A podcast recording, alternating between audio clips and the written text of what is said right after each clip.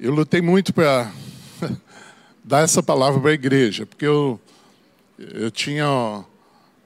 Eu queria vencer esses gigantes primeiro na minha vida, para depois estar tá passando aqui, porque eu já tenho experimentado. Tudo que eu vou pregar, se eu não passei por aquilo, eu vou passar. É um negócio assim, só o pregador sabe do que eu estou falando. E então, eu, na minha arrogância, eu achei que eu poderia vencer esses gigantes. E durante a apresentação aqui, nós vamos ver que essa é uma luta diária do crente. Que gigantes são esses?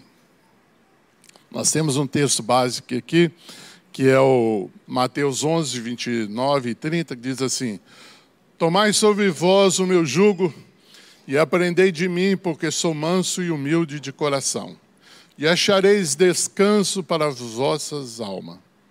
Porque o meu jugo é suave e o meu fardo é leve. Que gigantes são esses? O primeiro deles é o orgulho. O segundo, a arrogância.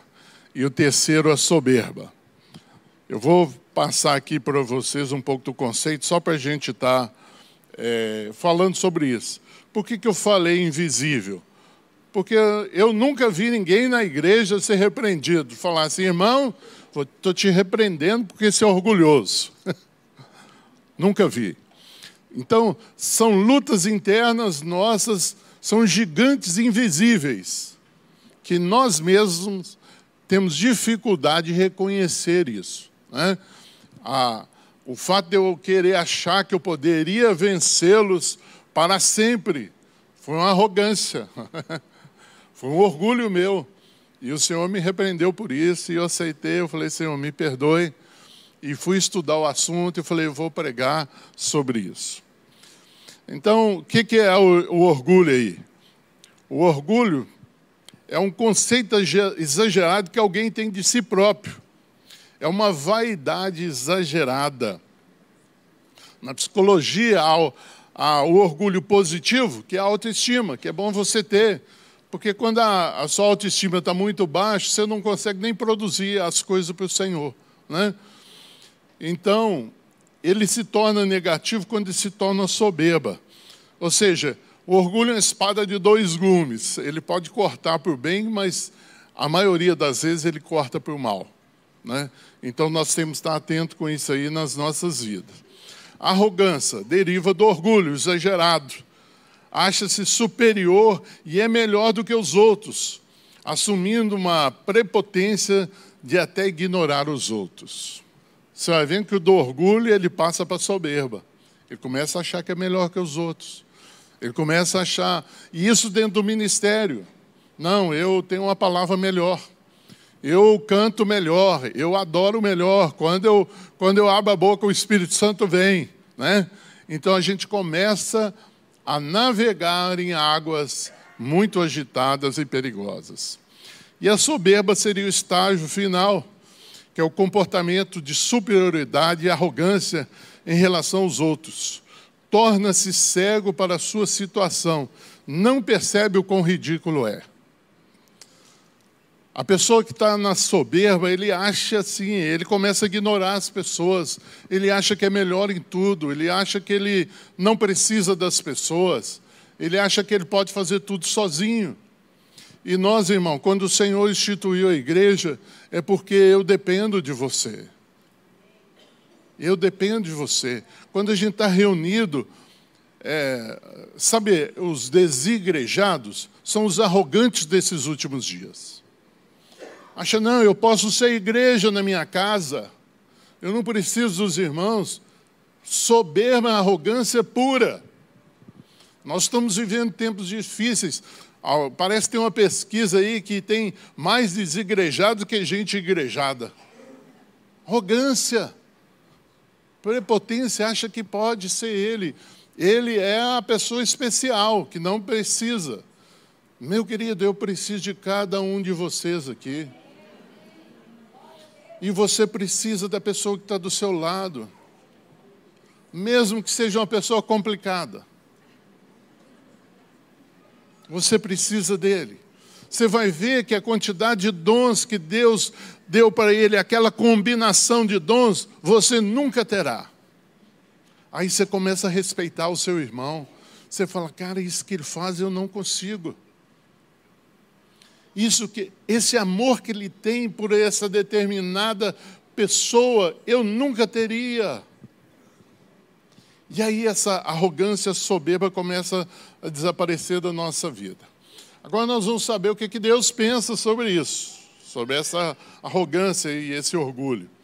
O temor do Senhor consiste em aborrecer o mal, a soberba, a arrogância, o mau caminho e a boca perversa.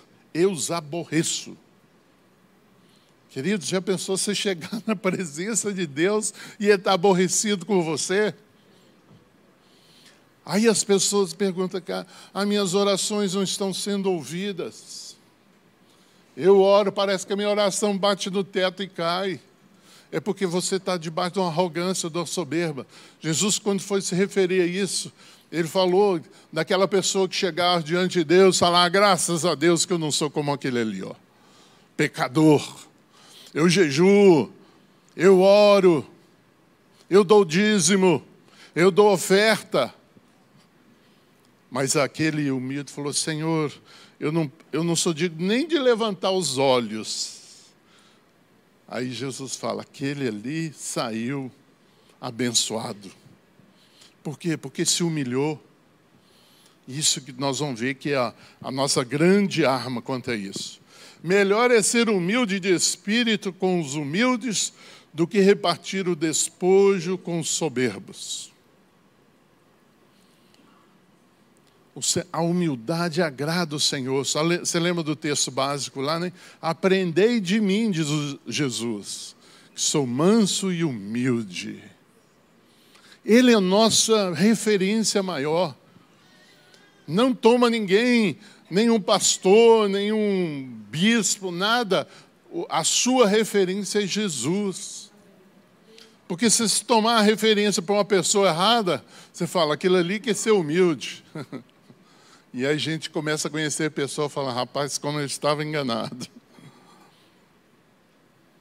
A soberba precede a ruína e a altivez de espírito a queda. Queridos, quando nós estamos nesse caminho de soberba, de arrogância e orgulho, lá na frente vem uma queda.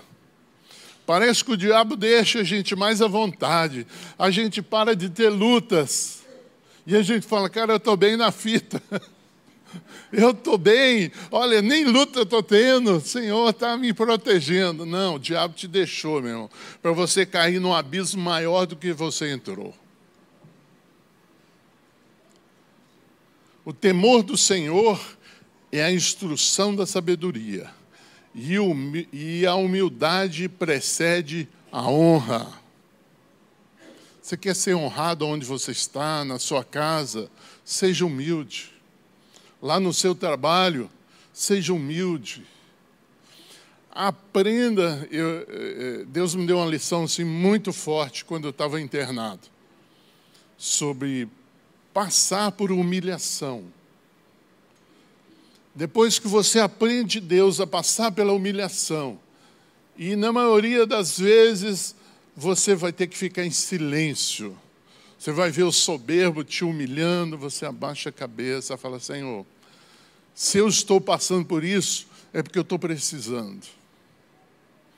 E aconteceu num fato muito pequeno na minha vida, que foi, eu estava lá no CTI, no primeiro dia veio um homem, me deu um banho, e eu falei, olha, Deus está me honrando, olha, mandou um homem para me dar um banho. No segundo dia veio uma mulher, uma moça, e ela falou assim, eu posso dar um banho no senhor? Eu ia falar não. Aí o Espírito Santo falou assim: você precisa passar por essa vergonha. E eu falei com a moça: pode dar o banho. E ela deu aquele banho com tanto respeito, com tanta, tanta consideração comigo. Irmãos, aquilo foi à noite. Eu acordei de manhã tinha um cara tirando radiografia do, do meu peito, assim, eu, eu meio assustado, assim. A pessoa olhou para mim e falou assim: Você sabe que eu sou crente desviado? Eu falei: Não, sabia não. Então, aí eu podia aconselhar, o rapaz estava tirando radiografia. Passou um pouco de tempo, a médica de plantão sentou do meu lado, começou a abrir o coração para mim. A enfermeira que nos atendeu aceitou a Cris com a gente, depois ela me chamou para fazer o casamento dela. Eu estava lá no, no, no, CTI, um pastor foi me visitar. Eu falei, olha que benção, o pastor vai orar por mim, né? Aí ele contou o drama da vida dele. E eu olhava para ele, eu não acreditava naquilo. Eu falei, não, mas isso aí é consequência do banho que eu tomei ontem. Então, fica firme. Eu falei, Senhor, me dá uma palavra para esse homem. E o Senhor me deu uma palavra assim, tão curtinha. Eu falei para ele assim, o cara começou a chorar. Os enfermeiros começaram a vir, o, o paciente está morrendo, deixa eu ir lá ver o que, que é, porque o outro está chorando do lado lá. Então, você quer ser honrado, se humilhe. Aprenda a passar pela luta que está lá na sua família. Aquele familiar seu que te humilha, que fala mal de você. Cale a sua boca e fala: Senhor, me ajude a aprender o que eu preciso aprender dessa situação. Eu aprendi com a Lau, a Lau está aí hoje, não, né? A Lau falou que o nosso problema é o táxi. A primeira que eu vi, eu falei: táxi é o meu problema? Ela falou: é, o táxi acha. Eu falei, realmente você tem razão, o meu problema é o táxi. Então, que males pode trazer esse gigante na nossa vida? Uma falta de verdadeira prosperidade. Porque a gente começa a ouvir alguém lá fora, um coach lá fora, eu passei outro dia na minha, fui lá visitar meu parente e estão ouvindo um coach lá da prosperidade. Oh, mas foram os piores dias da minha vida, porque eu tive que falar com eles. Não é assim, meu irmão. Não é. O irmão prosperou, ganhou milhões de. Eu falei, cara, não é assim que Deus tem para você. E eles ficam sofrendo porque eles têm que ganhar a fortuna que o coach falou para eles que eles têm que ganhar. E aí ele começa a ficar soberbo tanto quanto o coach. Meu irmão, Deus tem uma prosperidade para você no limite que você aguenta. Outro dia eu vi um cara dando testemunho, um cara pobrezinho tinha, tinha ganhado uma Mercedes-Benz. Eu falei, o que, que esse cara vai fazer com esse carro? Ele vai falir. Ele não tem dinheiro para pagar o seguro, ele não tem dinheiro para manutenção, ele não tem dinheiro para o PVA. Meu irmão, né, Deus não age dessa forma. Há uma verdadeira prosperidade que Deus quer dar para você, para você estar satisfeito com o que você ganha. Tanta gente revoltada, né? eu ganho muito pouco. Meu irmão, aprenda a lidar com o que você ganha. E aí vai vir uma prosperidade de Deus na sua casa. Mas o cara passa de um patamar, a primeira coisa que ele fala, ele ganhava 3 mil reais, passou para 6. Aí ele falou assim: ah, agora eu vou comprar um carro mais, mais caro. Aí ele consome os três reais que ele poderia estar entrando na vida dele. E ah, não, estou prosperando, passei para seis, mas passou a dever 20. Filhos rebeldes. No... Essa é a geração dos filhos orgulhosos e rebeldes. Acham que não precisam mais dos pais Prefere ouvir um, um, um endemoniado lá na internet do que ouvir o pai. Chega para o pai e fala assim: Não, pai, as coisas não são assim, mas não. Arrogância, prepotência. Muitos nem vão fazer um curso superior porque ouviu de um, de um Zé Ninguém lá que, que não precisa fazer, que você tem que fazer aquilo que você gosta. Meu irmão, você que é jovem, que está aqui, ouça seus pais. Você vai casar, leva a moça lá e fala: pai, mãe, é essa moça que eu estou escolhendo para casar, o que, que vocês acham? Não, eu sei o que é melhor para mim. Sabe nada, não sabe, não sabe nada, não sabe um método que está na frente dele. Quem ama você, seu pai, sua mãe, não é seus colegas lá de, de, de, de escola, não, de, de faculdade. Ouça seus pais, obedeça seus pais, honre seus pais. Honrar é falar bem. Ah, não, minha mãe insuportável, tudo ela pega no meu pé. É isso que você está falando de sua mãe, de seu pai lá fora? Que honra é esta?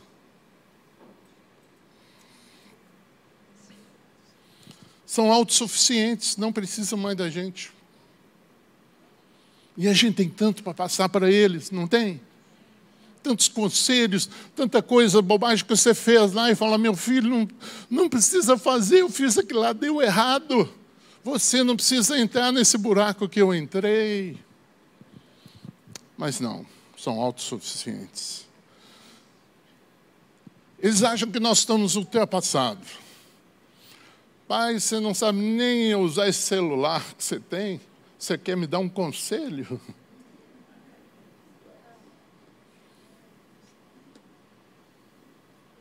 Irmãos, esse, essa geração, só Jesus só Jesus. Eu lembro, com 22 anos, levei a Rosângela lá em Campbell, falei, meus pais falaram, essa aqui é a moça que eu estou querendo casar, o que, que vocês acham? E eles começaram a conversar com ela. Aí, quando eu estava indo embora, eles falaram, esta é a moça. Não deixa ela escapulir, não.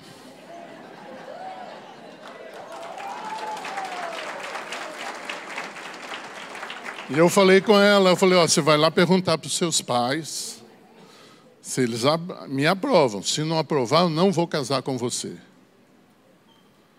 Nós temos que ser maduros.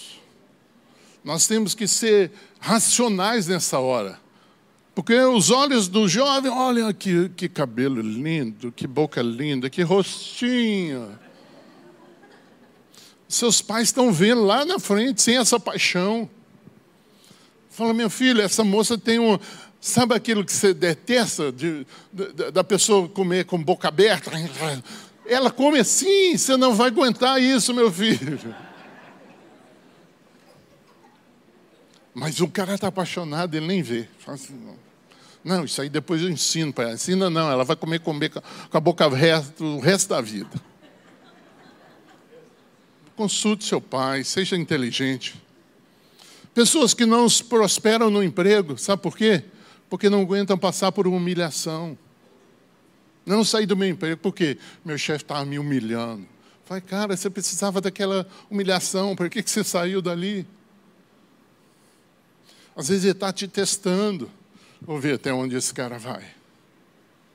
Vamos ver se ele suporta as pressões, a humilhação. Pega conselho com os mais velhos para ver se estou na hora de saber, estou sendo humilhado lá no meu emprego. Fala, meu filho, você está precisando aprender isso. Você não passou, você veio aqui, tal, eu, eu, eu fui muito humilhado na vida, eu criei você achando, meus filhos não vão passar porque eu passei. Não é assim que nós somos? Eu sou assim, fiz isso, errei. Meu filho, meus filhos precisam ser humilhados para crescerem. É o reizinho lá, né? Dificuldade de relacionamento. Os jovens hoje estão casando tarde, porque não conseguem se relacionar. Fica ali com a moça três meses, falando, nossa, não aguenta esse cara mais.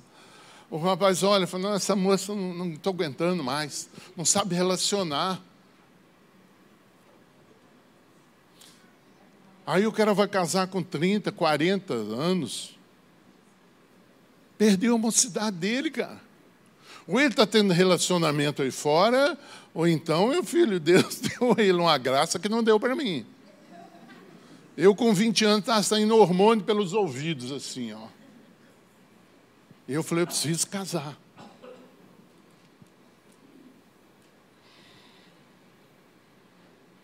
Eles acham que sabem de tudo. O arrogante, o soberbo.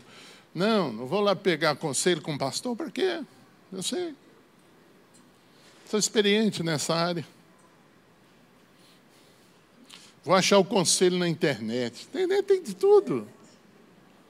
Tem até a melhor pregação que esse pastor está dando aí. Eu, lá na internet tem. Mas ele não vai falar a verdade para você com amor, meu irmão. Eu orei muito, falei, Senhor, me dá graça, porque isso é, uma, é algo assim difícil para nós. Eu falei, me dá amor para cada irmão que entrar ali naquele lugar nessa manhã. Eu amo vocês.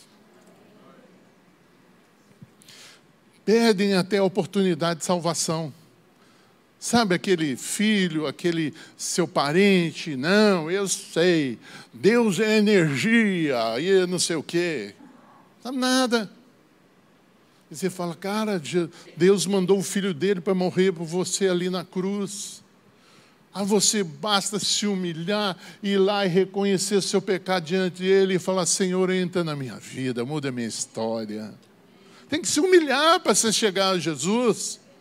Não adianta chegar de, ah, Deus. Eu tá... Teve um dia que eu, tá, eu sempre fiz muito apelo na igreja.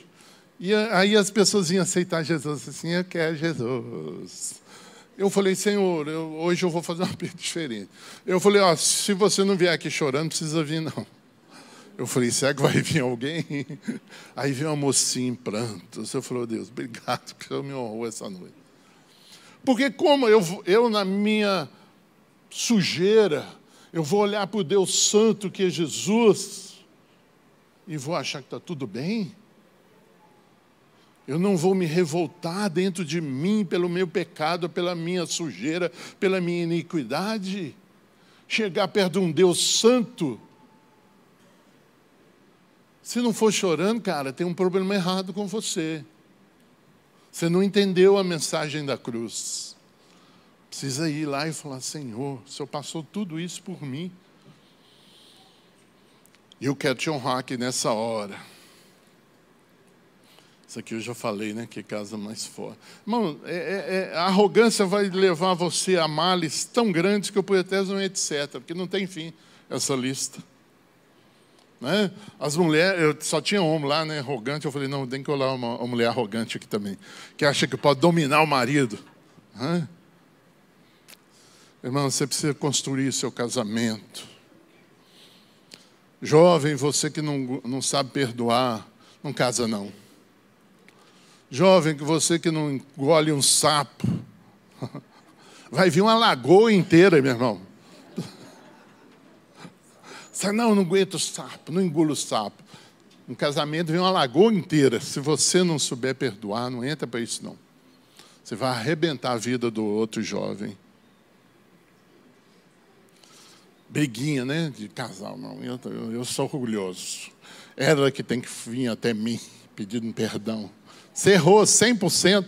E não, é ela. Ela errou 2%, então é ela que tem que se arrepender.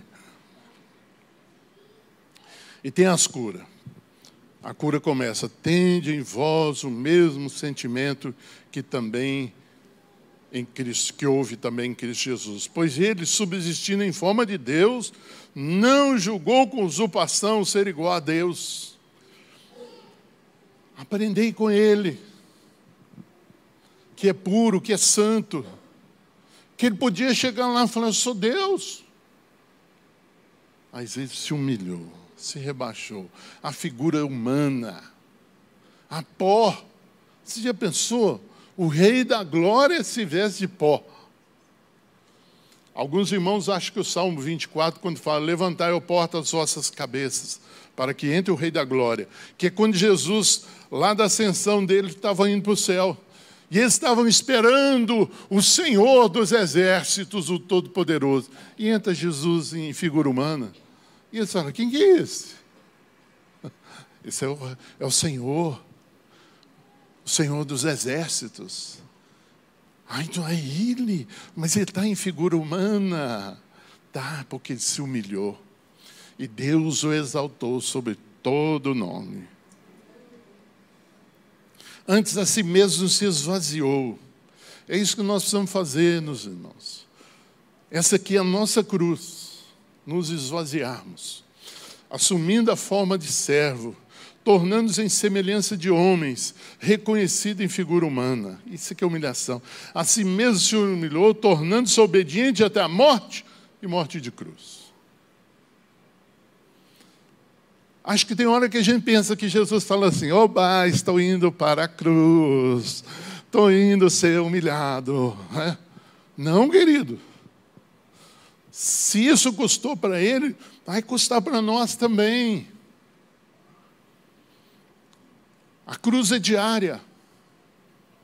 Eu dei um café mais palavras essa semana, eu falei sobre isso. O pessoal fica filosofando em cima do que é cruz. Cruz é do seu ego. Não, sei. não, cruz é para a morte. É para a minha morte, é para a sua morte. E eu e você precisamos subir nessa cruz. E falar. Mas é diário, irmão. Nós não morremos. Né? Como esses três demônios invisíveis, a gente não vence ele, mas a gente põe ele no canto lá e fala: Ó, fica aí, quietinho. A cruz é diária, todo dia eu tenho que subir. Sabe aquilo que o alcoólatra fala? Hoje eu não vou beber. Você tem que subir a cruz e falar assim: hoje eu não vou descer da cruz. Porque tem situações que fazem a gente descer da cruz, não é? O sangue talha. Aí você quer descer da cruz. Aí você é, é esse, esse semelhante alcoólatra, você fala assim: hoje eu não vou descer da cruz. Aí aquilo passa. Aí a gente tem vitórias em Deus. Pelo que também Deus o exaltou, sobremaneira, e lhe deu um nome que está acima de todo nome. Diante desse nome todo, a morte vai se dobrar, os demônios vão se dobrar.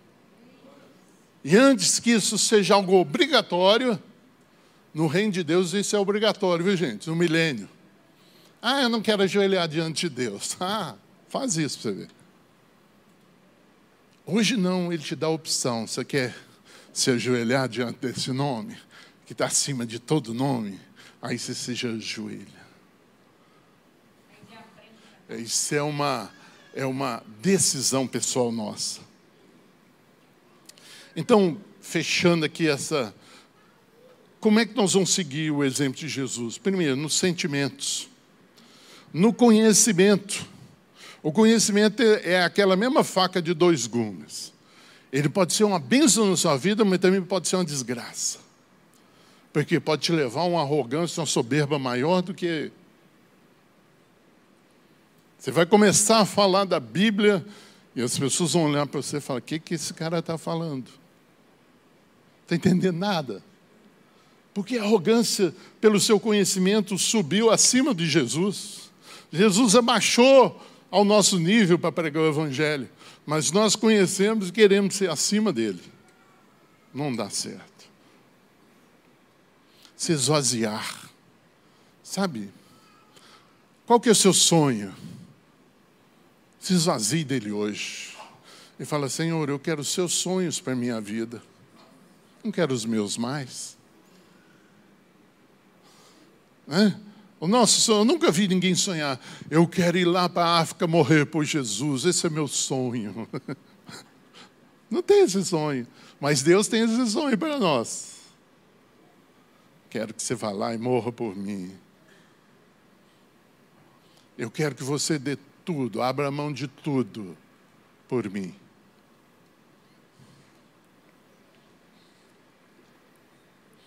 Tornar-se servo. Irmãos, é. E o máximo que a gente tem conseguido ser é servo inútil. Não sei se vocês concordam comigo, né? O Luizinho sempre fala isso, né? Eu estou tentando ser servo inútil, porque o servo inútil faz tudo aquilo que manda o seu Senhor. Para você deixar de ser servo inútil, você tem que fazer além do que ele te pediu. e é difícil mas tem recompensa sem fim. Se humilhar, aprender a se humilhar, aprender a se humilhar nas situações. E você vai ver lá na frente como isso é precioso. Obedecer a Deus e o seu líder, seus pais. Isso agrada a Deus, irmãos.